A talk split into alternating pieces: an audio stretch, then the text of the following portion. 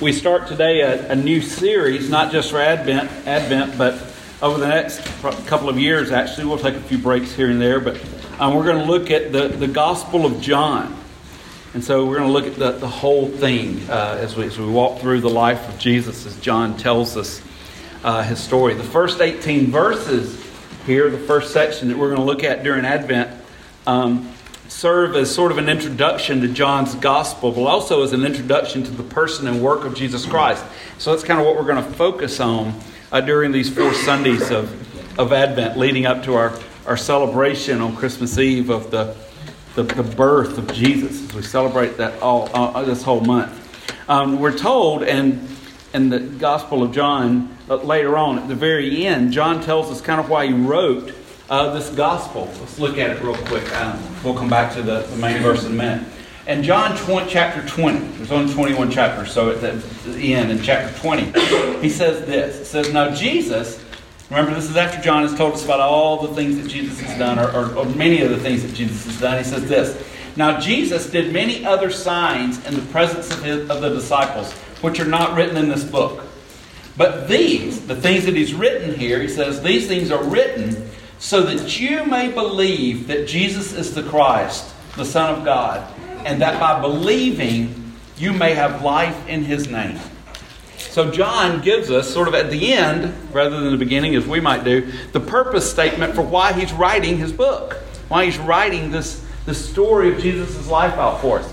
And it's this that you may believe that Jesus is the Christ, the Messiah, the Son of God, the promised one from the beginning of time and that by believing in Christ and the work of Christ on your behalf, which will become clear by the time we get to, back to this verse at the end of John, the work that Christ has done for us, by believing in Him, you may have life in His name.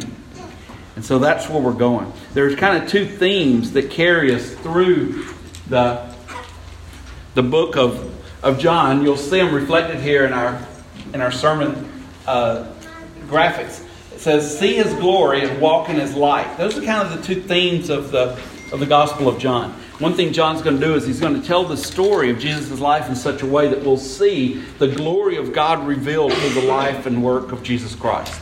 And so our goal is we're going to have our eyes wide open to see the glory of Jesus Christ. As John talks about the things that he's doing, uh, the miracles that he works, the teachings that he gives, the, the life that he lives with his disciples and with the others around him and with the lost and with others.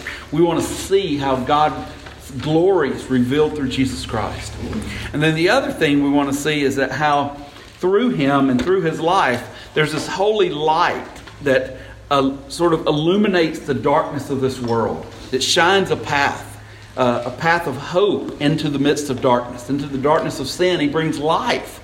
And so their goal is to not just see his glory, but to follow him and walk with him in the light, to, to follow the path that he's laid forward for us. And so as we study and look at the, um, the life of, of Jesus here in the Gospel of John, those con- these concepts of glory and light uh, become prominent. And they're introduced here for us in these first few paragraphs that we're going to look at over these first four weeks of Advent. Now, this is my, in, in, many ways, my favorite Christmas passage. We've got, the, of course, the stuff that we read every year, and we'll read from Isaiah. Um, we read a little bit of that this morning already as we lit the candle. Um, we'll read the, from the Gospel of Luke, which kind of gives the story in detail. Those are great stories. I love the genealogy of Matthew 1 that lays out where Jesus comes from and the, the brokenness that uh, is even in his life and his ancestry. And so we will look at all those things are great. But my favorite is probably these first verses here in the Gospel of John that lay out sort of theologically um, what, what it means that Christ has come and sets the table for what we learn about him in the, in the Gospel of John. Um, they direct and point us to Jesus and to his work that we might believe in Christ as our Savior, as he tells us here at the end. All right, so I'm going to read uh, just the first three verses uh, of the Gospel of John, and then we'll jump in and talk about uh, the things here. Here's what uh, uh, the Gospel of John says He says, In the beginning was the Word, and the Word was with God, and the Word was God. He was in the beginning with God. All things were made through him, and without him was not anything made that was made. Let me pray for us. Father, as we come before your word, would you give us understanding this morning? Would you open up our hearts and minds, our ears and our eyes to see and hear and know the good news of the gospel of Jesus Christ? But most of all, would you work in our hearts that we might believe, that we might turn from our sin, repent of our failings, and walk with you rightly, to follow you in the light as you lead us. God, make yourself known to us through Jesus this morning. Holy Spirit, work mightily. Convict us of our sin. Lead us in righteousness. It's in your Son's name we pray. Amen. All right, so the first question that comes up in these three verses is who or what is the Word? What does that mean? Um, so we, we kind of find out, I'll give you a, a, sneak peek ahead a few verses. When we get to verse 14, it's the first time he kind of tells us this is what I'm talking about when I say the word. So in verse 14, he comes back, he brings up the word again. It's a title uh, for someone. Here he says, So who is this? It says, And the word became flesh and dwelt among us. And we have seen his glory, glory as of the only, what? The only Son from the Father full of grace and truth. So who's he talking about when he says the word? He's talking about Jesus. He's, he is the one who took on flesh and lived among us. And so, uh, once again, so we see here in verse 14, we talk about glory and light. There we see the glory. We have seen his glory. Uh, and then the hope is that we'll, we'll walk in his light, of course. Okay, but before we even get to the word here. In the very first verse, he says, In the beginning was the word. So before we even get to the word, we see a phrase here that should cause us to stop in our tracks, especially here at the beginning of this book, at the beginning of this gospel. We see this, this phrase, in the beginning. For a Jewish person reading this, there may be no more, there may be no more familiar language. In the beginning, immediately, someone who's familiar with the scripture, particularly a Jewish person who's read the scripture their whole lives, are going to go back to what? The very first verses of Genesis. In the beginning, God created the heavens and the earth. It's so familiar, it's like the back of hands. If I start right now and I say, I pledge allegiance to the flag of the United States of America. I say, oh, say, can you see? We go, oh, I know that. We know that. If I say, four score and 70 years ago, well, that's all we know of that one. But we know what it is right? It breeds familiarity for Americans. This is, this is, we've been taught this. We've been catechized in these things, right? And so for the Jewish person, there's nothing no more familiar. For us as Christians, even, we're the same way. Uh, there may be nothing no more familiar than those words. In the beginning, immediately we think about creation, about the glory of God and the work in creating all things out of nothing for His glory. And so we're taken back to that. John is purposeful in his language here, and he's purposely drawing our attention to the creation of the world. We'll come back to this issue in a few minutes as we walk through this, because he's going to flesh this out uh, down in verse three for us uh, about you know the creating aspect of the of this entrance of Christ into the world. All right, so as we get through this, he says, In the beginning, we think creation. He goes, Was the Word. The Logos is the Greek word there the, the Jews would have reacted here to the concept of this word because they connect word and creation. Because how did creation happen? God spoke a word and it happened. God said, Let there be light, and there was light. And so the Jews would have understood that the word brings with it power and accomplishment it brings with it creative and artistic power, creating power, that God is a creating God, an artistic God, a creative God who has made all things out of nothing. And so their minds go into that, and the Word gives weight to that because it's through His Word that God created all these things. Uh, in the Old Testament, uh, I mean, more importantly, the, the concept of word in Jewish history represented something concrete or sure. Like we said, when God spoke, something happened there be light, there was light. Here's what Isaiah 55, 10 and 11 says. It says, For as the rain and the snow come down from heaven, and do not return there, but water the earth, making it bring forth and sprout, giving seed to the sower and bread to the eater. Here's what he says So shall my word be. This is God speaking through the prophet Isaiah. So he's saying, So shall my word, the word of the Lord, be that goes out from my mouth. It, my word, shall not return to me empty, but it, my word shall accomplish that which I purpose and shall succeed in the thing for which I sent it. And so the, the word of God for the Jewish mind, accomplishes something. It's not just empty words. It's not just you read the Psalms and it's not just flowery language to encourage us or something. It has a purpose. It's sent out to accomplish something. And that's particularly true in creation, where God says, Let there be light, and there was light, and whatnot. This concept also seen again in Hebrews, which was a letter to the Jewish Christians. So, once again, speaking to Jews here, this concept is applied to the gift of Jesus coming into the world. So in Hebrews chapter 1, the, the letter to the Hebrews starts like this It says, Long ago, at many times and in many ways, God spoke to our fathers by the prophets. So God spoke through the Old Testament prophets, right? And so he accomplished things through that, like through Isaiah and others. He says, so in the last, he says, so uh, God spoke in long ago at many times in many ways to our fathers by the prophets. But in these last days, in the near days to when he was writing this, he says, He has spoken to us by His Son. That's Jesus, the Word, the Logos, whom He appointed the heir of all things, through whom also He created the world. Like I said, we'll come back to that in a minute. But once again, God's connecting for us the Jewish understanding of the Word spoken with the Son of God. Um, but John was not just writing this letter to Jews. He knew that Greeks would read this letter as well. And so, this very concept of the word, of the Logos, was very important to Greeks during this time. This concept of the Logos in Greek was formed by a philosopher named Heraclitus about 700 years before Jesus was born. He was famous for a saying. He said, It is impossible to step in the same river twice. All right, now what was important about that is he was making a philo- philosophical point that the river is constantly changing. If you step into a river, you step out of the river, you step back into the river, the water in front of you has changed. It's flowing. And so, life, uh, the, the, the, Greeks understood that all of life was like this. Everything was constantly changing, everything is in a state of flux, sort of. Um, uh, but with everything always changing, they asked, the Greek philosophers asked, why the world was not in complete chaos. Why does it not spin out of control? Well, Heraclitus found the answer in the fact that all the change around us is not random, that there seemed to be an order to the change. And he called this order the divine.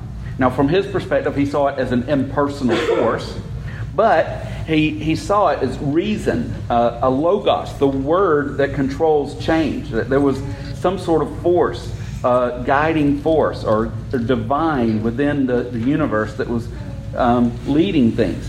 He also saw that it was a small step. He understood that it was a small step from saying there is order and there is a sense of the divine. Um, small step from that idea to the idea of order change in nature to what we would call the complete sovereignty of God in all things. He said this is very close to what some call the sovereignty of God. So he recognized that. And so, this concept between is there just something divine or is there a God who is sovereign was debated in Greek culture throughout the days. And it would have been going on even in this day as John is writing this gospel. Uh, there was an understanding in that culture that there was a divine reason for the things that happened in this world.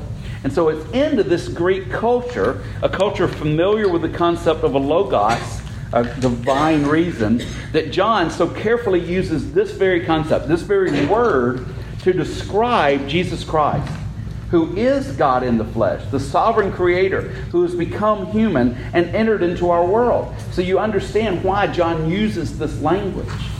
There's a debate already going on about what is the Logos, what is the creating force, or the, the guiding force in the universe. And in the midst of this, John says, I know who it is. It's Jesus. He's been sent by God, and he is here. It is said that one day Plato, another Greek philosopher, said to a group of his students, he said, It may be that someday there will come forth from God a word, a logos, who will reveal all mysteries and make everything plain. He probably had in mind some wisdom or some teaching or some philosophy or maybe some proclamation from the skies. I don't know exactly what Plato was thinking. But John, the, the Apostle John here, is saying, I know who it is. I know who it is who Heraclitus is worried about. I know who it is who Plato may be wondering about. It's Jesus.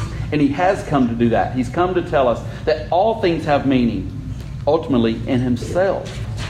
The John is letting the Greeks know that this Logos has come into the world. He's taken on flesh and lives among us.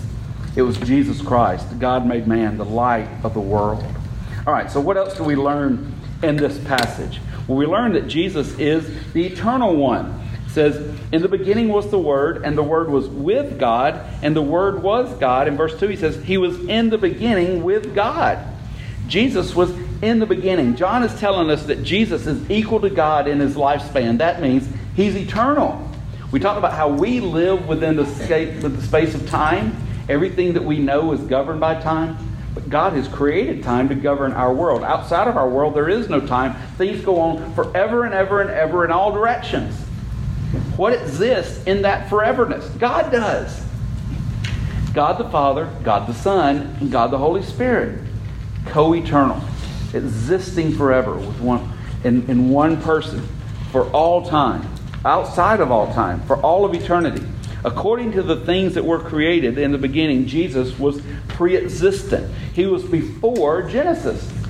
In the beginning, God created. Well, Jesus existed before the beginning of this world. That's what he's getting at here. To rightly know and understand Jesus, we have to go back before time began. Jesus is infinite, He's immeasurable. He has always existed as the Son of God. And when he says God here in this passage, he's referring to the Father.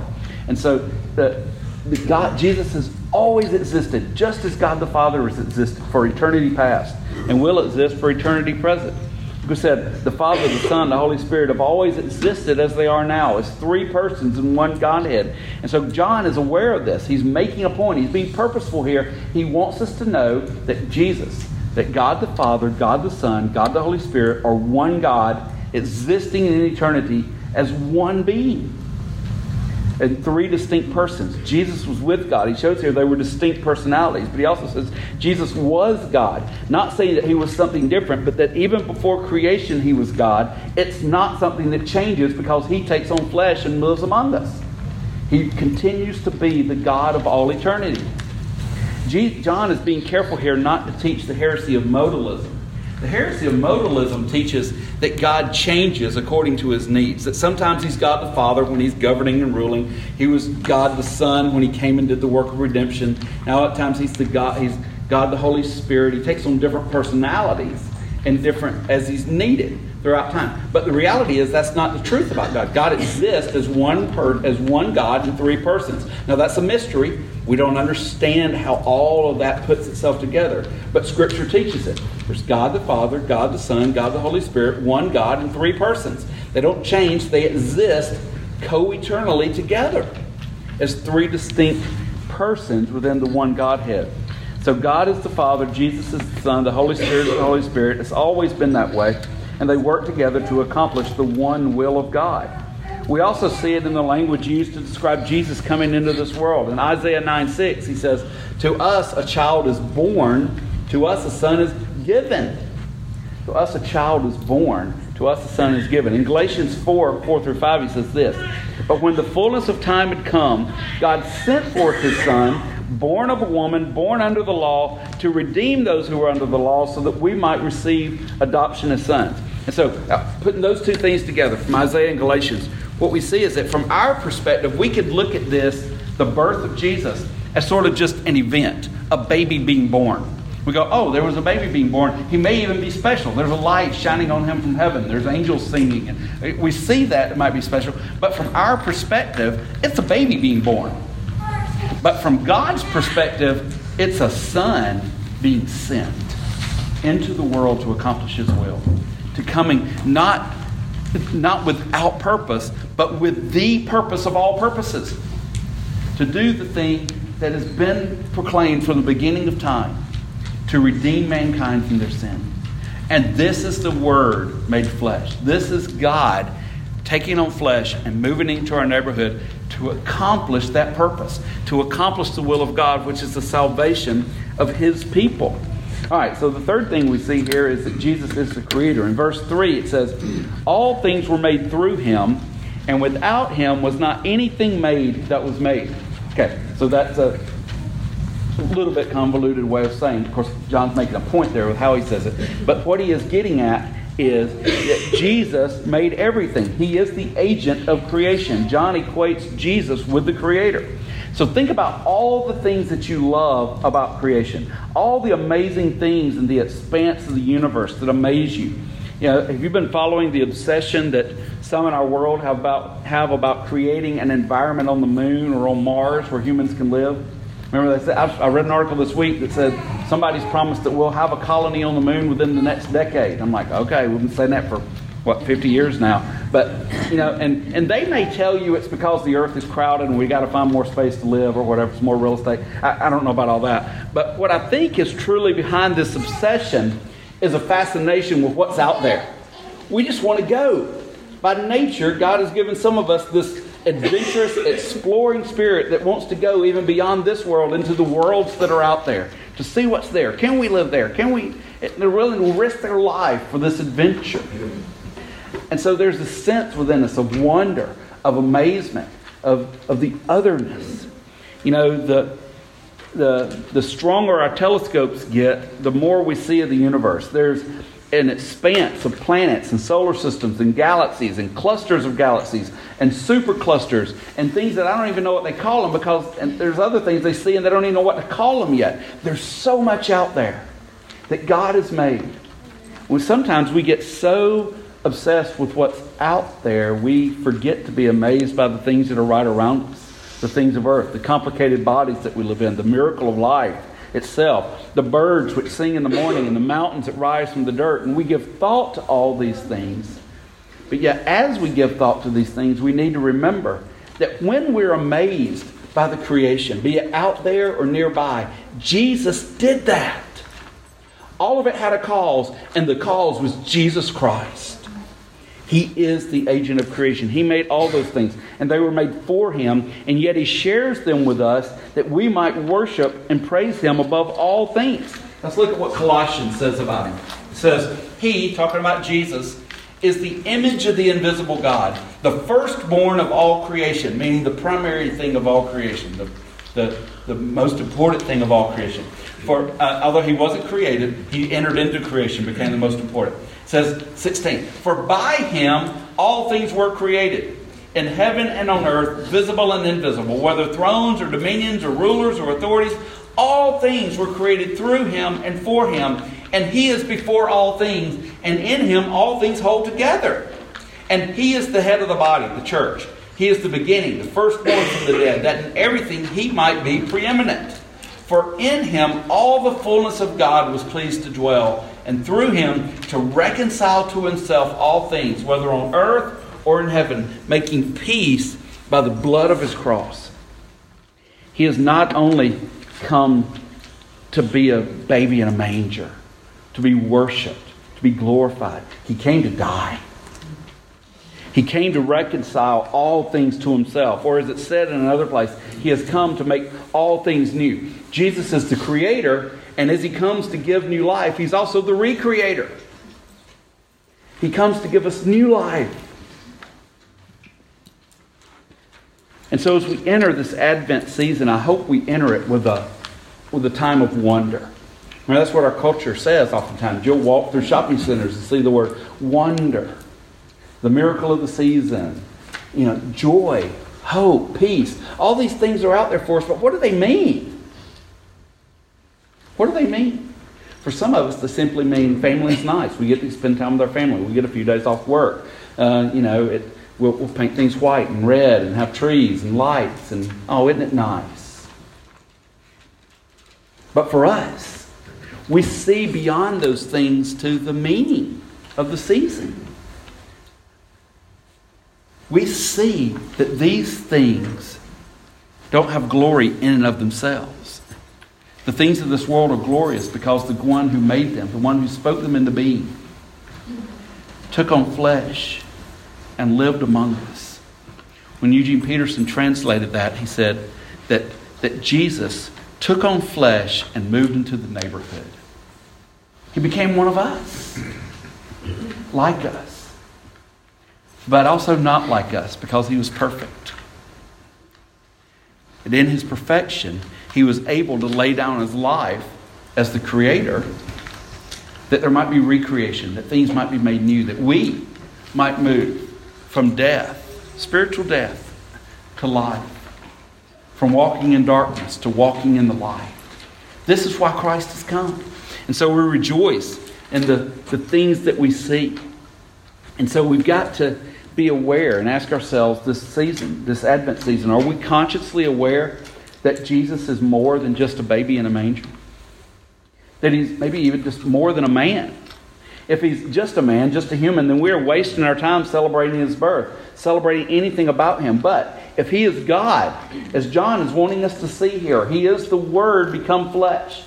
He is the Logos, the creator, the ruler, the, the, the overseer of all things. In him, all things hold together, right? Colossians says. If he is that, then he demands our worship. He demands our total allegiance. He deserves to be our first love. Remember John 20, 31 that we started with? Jesus didn't come into the world so that we might simply have a reason to light candles and put up trees and sing happy music and throw big parties during a somewhat dreary time of the year.